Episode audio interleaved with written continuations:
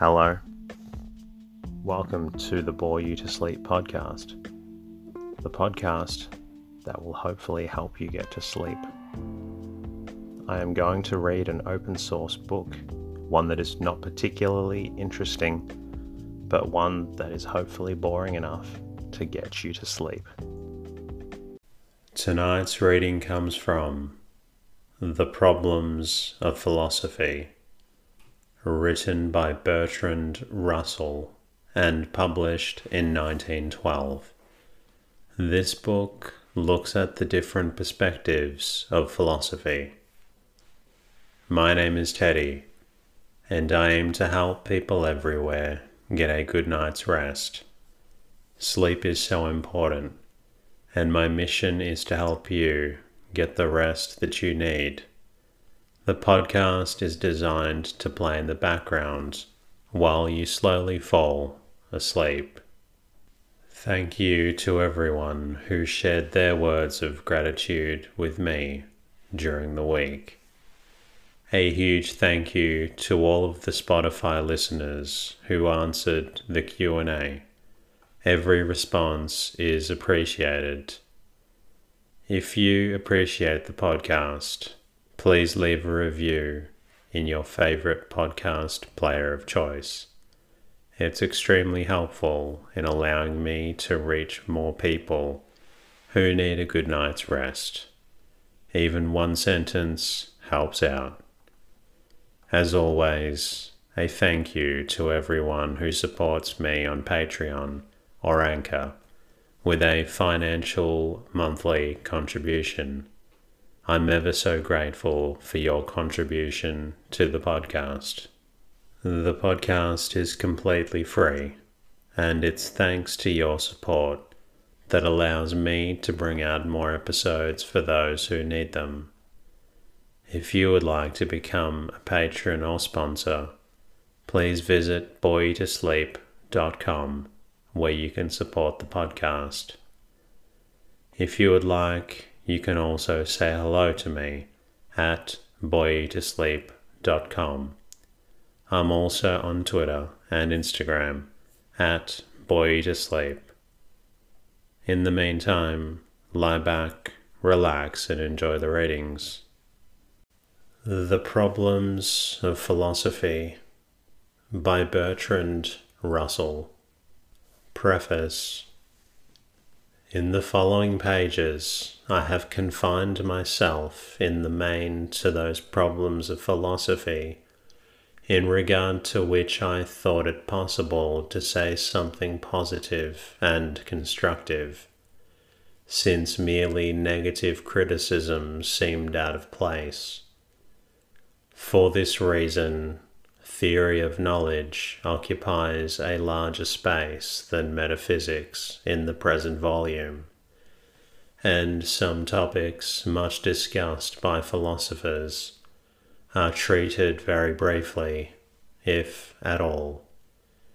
I have derived valuable assistance from unpublished writings of G. E. Moore and J. M. Keynes, from the former as regards the relations of sense data to physical objects, and from the latter as regards probability and induction I have also profited greatly by the criticisms and suggestions of Professor Gilbert Murray.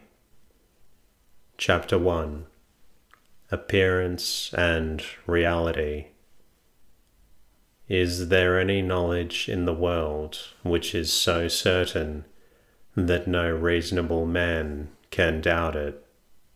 This question which at first sight might not seem difficult, is really one of the most difficult that can be asked.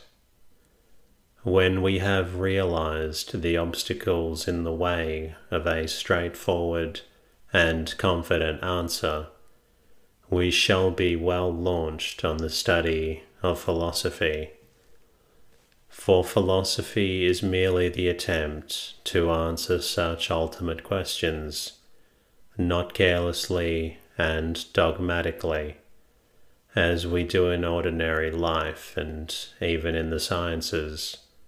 But critically, after exploring all that makes such questions puzzling, and after realizing all the vagueness and confusion that underlie our ordinary ideas, in daily life, we assume as certain many things which, on a closer scrutiny, are found to be so full of apparent contradictions that only a great amount of thought enables us to know what it is that we really may believe. In the search for certainty, it is natural to begin with our present experiences and in some sense, no doubt, knowledge is to be derived from them. But any statement as to what it is that our immediate experiences make us know is very likely to be wrong. It seems to me that I am now sitting in a chair at a table of certain shape on which I see sheets of paper with writing or print. By turning my head, I see out of the window buildings and clouds and the sun. I believe that the sun is about 93 million miles from the earth, that it is a hot globe many times bigger than the earth that, owing to the Earth's rotation, it rises every morning and will continue to do so for an indefinite time in the future. I believe that if any other normal person comes into my room, he will see the same chairs and tables and books and papers as I see and that the table which I see is the same as the table which I feel pressing against my arm. All this seems to be so evident as to be hardly worth stating, except in answer to a man who doubts whether I know anything. Yet all this may be reasonably doubted and all of it requires much careful discussion before we can be sure that we have stated it in a form that is wholly true. To make our difficulties plain, let us concentrate attention on the table. To the eye, it is oblong, brown, and shiny. To the touch, it is smooth and cool and hard. When I tap it, it gives out a wooden sound. Anyone else who sees and feels and hears the table will agree with this description, so that I might seem as if no difficulty would arise. But as soon as we try to be more precise, our troubles begin. Although I believe that the table is really of the same colour all over, the parts that reflect the light look much brighter than the other parts, and some parts look white because of reflected light. I know that if I move, the parts that reflect the light will be different so that the apparent distribution of colors on the table will change. It follows that if several people are looking at the table at the same moment, no two of them will see exactly the same distribution of colors, because no two can see it from exactly the same point of view, and any change in the point of view makes some change in the way the light is reflected. For most practical purposes, these differences are unimportant, but to the painter they are all important. The painter has to unlearn the habit of thinking that things seem to have the color which common sense says they really have, and to learn the habit of seeing things as they appear. Here we have already the beginning of one of the distinctions that cause most trouble in philosophy the distinction between appearance and reality, between what things seem to be and what they are. The painter wants to know what things seem to be. The practical man and the philosopher want to know what they are. But the philosopher's wish to know this is stronger than the practical man's and is more troubled by knowledge as to the difficulties of answering the question. To return to the table, it is evident from what we have found that there is no color which preeminently appears to be the color of the table, or even of any one particular part of the table. It appears to be of different colors from different points of view, and there is no reason for regarding some of these as more really its color than others. And we know that even from a given point of view, the color will seem different from artificial light, or to a colorblind man or to a man wearing blue spectacles, while in the dark there will be no colour at all, though to touch and hearing the table will be unchanged. This colour is not something which is inherent in the table, but something depending upon the table and the spectator, and the way the light falls on the table. When, in ordinary life, we speak of the color of the table. We only mean the sort of color which it will seem to have to a normal spectator from an ordinary point of view under usual conditions of light. But the other colors which appear under the other conditions have just as good a right to be considered real and therefore to avoid favoritism. We are compelled to deny that, in itself, the table has any one particular color. The same thing applies to the texture. With the naked eye, one can see the grain, but otherwise the table looks smooth and even. If we looked at it through a microscope, we should see roughness and hills and valleys, and all sorts of differences that are imperceptible to the naked eye. Which of these is the real table? We are naturally tempted to say that what we see through the microscope is more real but that in turn would be changed by a still more powerful microscope. If then we cannot trust what we see with the naked eye, why should we trust what we see through a microscope? Thus again, the confidence in our senses with which we began deserts us.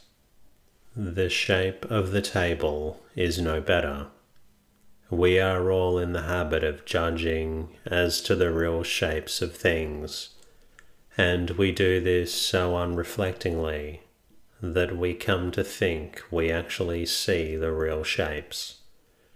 But in fact, as we all have to learn, if we try to draw, a given thing looks different in shape from every different point of view if our table is really rectangular, it will look from almost all points of view as if it had two acute angles and two obtuse angles. If opposite sides are parallel, they will look as if they converge to a point away from the spectator. If they are of equal length, they will look as if the nearer side were longer. All these things are not commonly noticed in looking at a table, because experience has taught us to construct the real shape from the apparent shape, and the real shape is what interests us as practical men. But the real shape is not what we see. It is something inferred from what we see, and what we see is constantly changing in shape as we move about the room, so that here again the senses seem not to give us the truth about the table itself, but only about the appearance of the table. Similar difficulties arise when we consider the sense of touch. It is true that the table always gives us a sensation of hardness, and we feel that it resists pressure. But the sensation we obtain depends upon how hard we press the table, and also upon what part of the body we press with. Thus, the various sensations due to various pressures or various parts of the body cannot be supposed to reveal directly any definite property of the table, but at most to be signs of some property which perhaps causes all the sensations, but is not actually apparent in any of them. And the same applies still more obviously to the sounds which can be elicited by rapping the table. Thus, it becomes evident that the real table, if there is one, is not the same as what we immediately experience by sight or touch or hearing.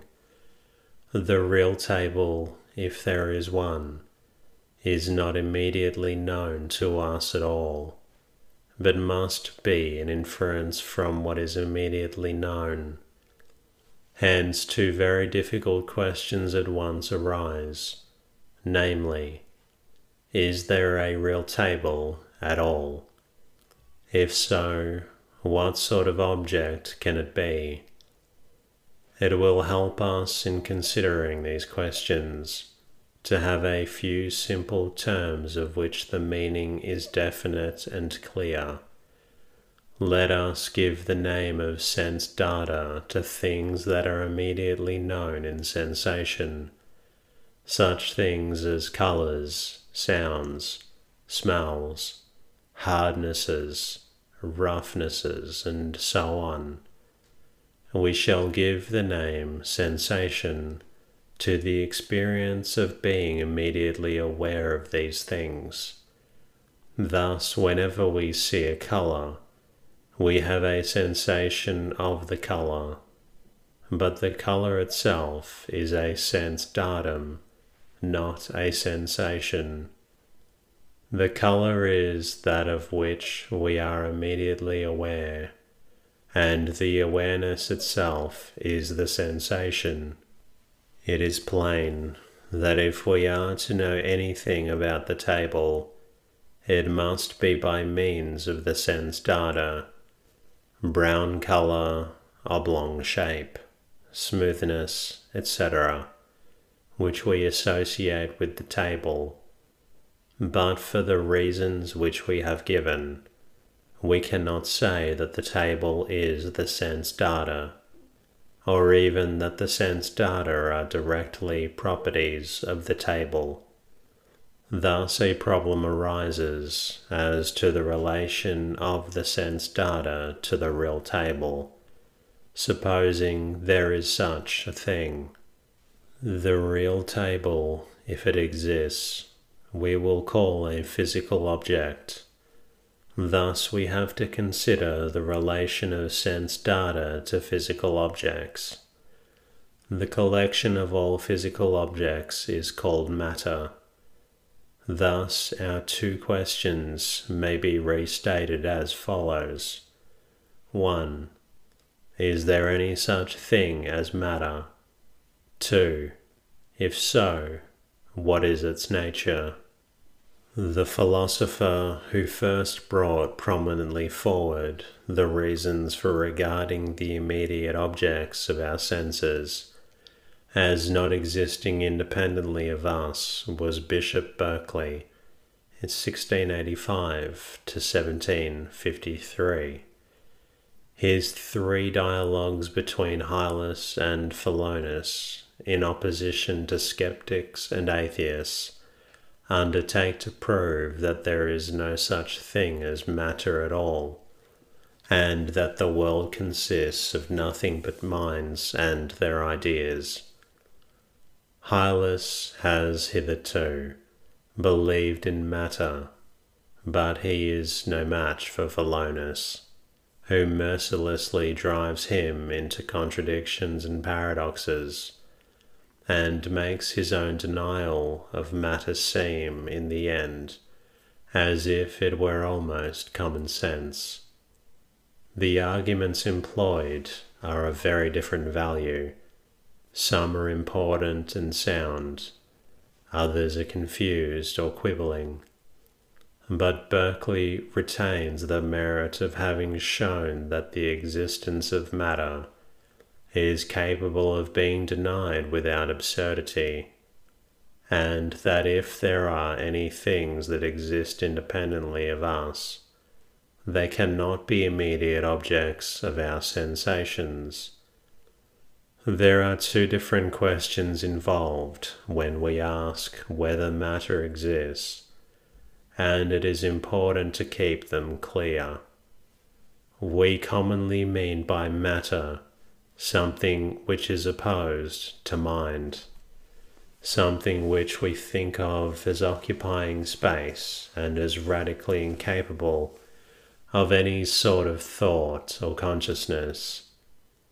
It is chiefly in this sense that Berkeley denies matter, that is to say, he does not deny that the sense data, which we commonly take as signs of the existence of the table, are really signs of the existence of something independent of us.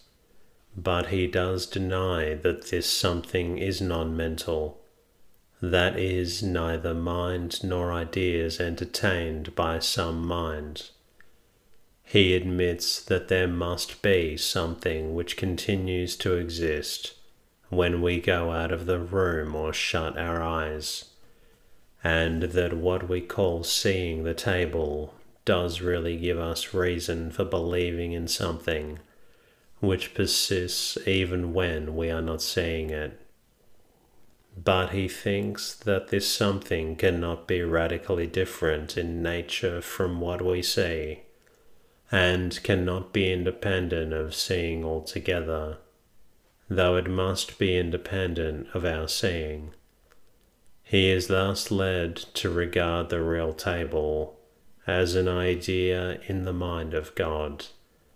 Such an idea has the required permanence and independence of ourselves, without being, as matter would otherwise be, something quite unknowable, in the sense that we can only infer it, and can never be directly or immediately aware of it. Other philosophers since Berkeley have also held that although the table does not depend for its existence upon being seen by me, it does depend upon being seen, or otherwise apprehended in sensation, by some mind not necessarily the mind of God, but more often the whole collective mind of the universe. This they hold as Berkeley does, chiefly because they think there can be nothing real, or at any rate nothing known to be real except minds and their thoughts and feelings. we might state the argument by which they support their view in some such way as this. Whatever can be thought of is an idea in the mind of the person thinking of it. Therefore, nothing can be thought of except ideas in minds. Therefore, anything else is inconceivable and what is inconceivable cannot exist. Such an argument, in my opinion, is fallacious, and of course those who advance it do not put it so shortly or so crudely. But whether valid or not, the argument has been very widely advanced in one form or another, and very many philosophers, perhaps a majority, have held that there is nothing real except minds and their ideas. Such philosophers are called idealists. When they come to explaining matter, they either say, like Berkeley, that matter is really nothing but a collection of ideas, or they say, like Leibniz, that what appears as matter is really a collection of more or less rudimentary minds. But these philosophers, though they deny matter as opposed to mind, nevertheless, in another sense, admit matter. It will be remembered that we asked two questions, namely, 1. Is there a table at all? And two, if so, what sort of object can it be? Now, both Berkeley and Leibniz admit that there is a real table, but Berkeley says it is certain ideas in the mind of God, and Leibniz says it is a colony of souls. Thus, both of them answer our first question in the affirmative and only diverge from the views of ordinary mortals in their answer to our second question. In fact, almost all philosophers seem to be agreed that there is a real table. They almost all agree that, however much our sense data, color, shape, smoothness, etc., may depend upon us, yet their occurrence is a sign of something existing independently of us, something differing, perhaps completely from our sense data, and yet to be regarded as causing those sense data whenever we are in a suitable relation to the real table. Now, obviously, this point in which the philosophers are agreed the view that there is a real table, whatever its nature may be, is vitally important, and it will be well worth while to consider what reasons there are for accepting this view before we go on to the further question as to the nature of the real table. Our next chapter, therefore, will be concerned with the reasons for supposing that there is a real table at all. Before we go farther, it will be well to consider for a moment what it is that we have discovered so far. It has appeared that if we take any common object of the sort that is supposed to be known by the senses, what the senses immediately tell us is not the truth about the object, as it is apart from us, but only the truth about certain sense data which, so far as we can see, depend upon the relations between us and the object. Thus, what we really see and feel is merely appearance which we believe to be a sign of some reality behind. What if the reality is not what appears? Have we any means of knowing whether there is any reality at all? And if so, have we any means of finding out what it is like? Such questions are bewildering, and it is difficult to know that even the strangest hypothesis may not be true. Thus, our familiar table, which has roused but the slightest thoughts in us hitherto, has become a problem full of surprising possibilities. The one thing that we know about is that it is not what it seems. Beyond this modest result so far, we have the most complete liberty of conjecture. Leibniz tells us it is a community of souls. Berkeley tells us it is an idea in the mind of God. Sober science, scarcely less wonderful, tells us it is a vast collection of electric charges in violent motion among these surprising possibilities, doubt suggests that perhaps there is no table at all.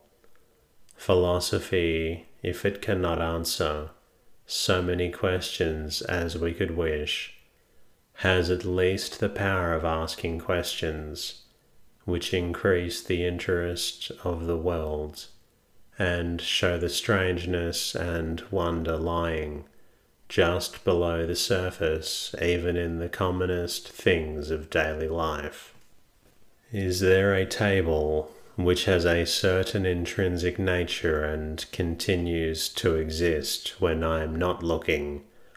Or is the table merely a product of my imagination, a dream table in a very prolonged dream? This question is of greatest importance, for if we cannot be sure of the independent existence of objects, we cannot be sure of the independent existence of other people's bodies, and therefore still less of the other people's minds, since we have no grounds for believing in their minds except such as are derived from observing their bodies. Thus, if we cannot be sure of the independent existence of objects, we shall be left alone in a desert. It may be that the whole outer world is nothing but a dream, and that we alone exist. This is an uncomfortable possibility but although it cannot be strictly proved to be false, there is not the slightest reason to suppose that it is true. In this chapter, we have to see why this is the case. Before we embark upon doubtful matters, let us try to find some more or less fixed point from which to start. Although we are doubting the physical existence of the table, we are not doubting the existence of the sense data which made us think there was a table.